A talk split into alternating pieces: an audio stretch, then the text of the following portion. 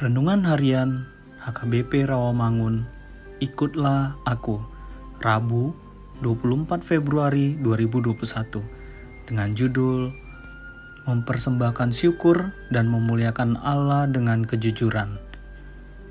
Bacaan kita pada pagi hari tertulis dalam Amsal 30 ayat 1 sampai 9 dan bacaan kita pada malam hari tertulis dalam Matius 4 ayat 1 sampai 11. Dan kebenaran firman Tuhan untuk kita hari ini tertulis dalam Mazmur 50 ayat 23 yang berbunyi Siapa yang mempersembahkan syukur sebagai korban, ia memuliakan aku. Siapa yang jujur jalannya, keselamatan yang dari Allah akan kuperlihatkan kepadanya. Demikian firman Tuhan.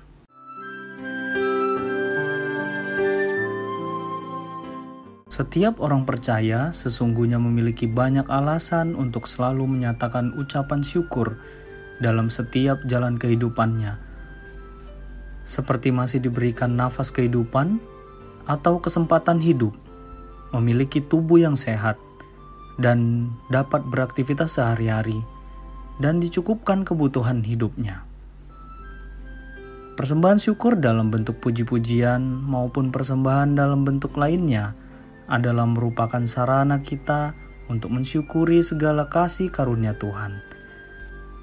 Namun, dalam semua rasa syukur itu, kita juga diminta untuk hidup dalam jalan hidup yang jujur atau hidup dalam jalan yang benar. Setelah kita melakukan dan menyatukan keduanya itu, maka ibadah kita itu menjadi sebuah ibadah yang utuh Kejujuran di dalam hidup beriman merupakan hal yang penting, sebab Allah tidak dapat ditipu. Jangan kita menjadikan penyembahan dan rasa syukur kita untuk menutupi kesalahan dan dosa yang telah kita lakukan. Mempersembahkan persembahan syukur dengan jujur merupakan jalan bagi kita untuk memperoleh kasih karunia dan jalan kebenaran Allah. Jadi, mempersembahkan syukur kepada Allah adalah hakikat kita sebagai umatnya.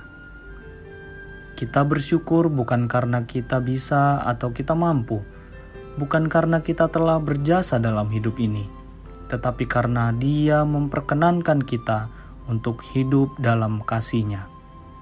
Untuk itu, marilah kita senantiasa memuliakan dan mempersembahkan korban kepada Allah dalam sikap dan hidup yang selalu jujur kepada Allah melalui ibadah kita dia mengetahui apa dan bagaimana kehidupan kita. Jujurlah selalu di hadapan Tuhan dan sesama, maka kasih karunia-Nya selalu dilimpahkan kepada kita. Mari kita berdoa. Allah Bapa, tuntun kami agar mampu berlaku jujur pada Tuhan dan sesama kami agar nama Tuhan senantiasa dipermuliakan. Amin.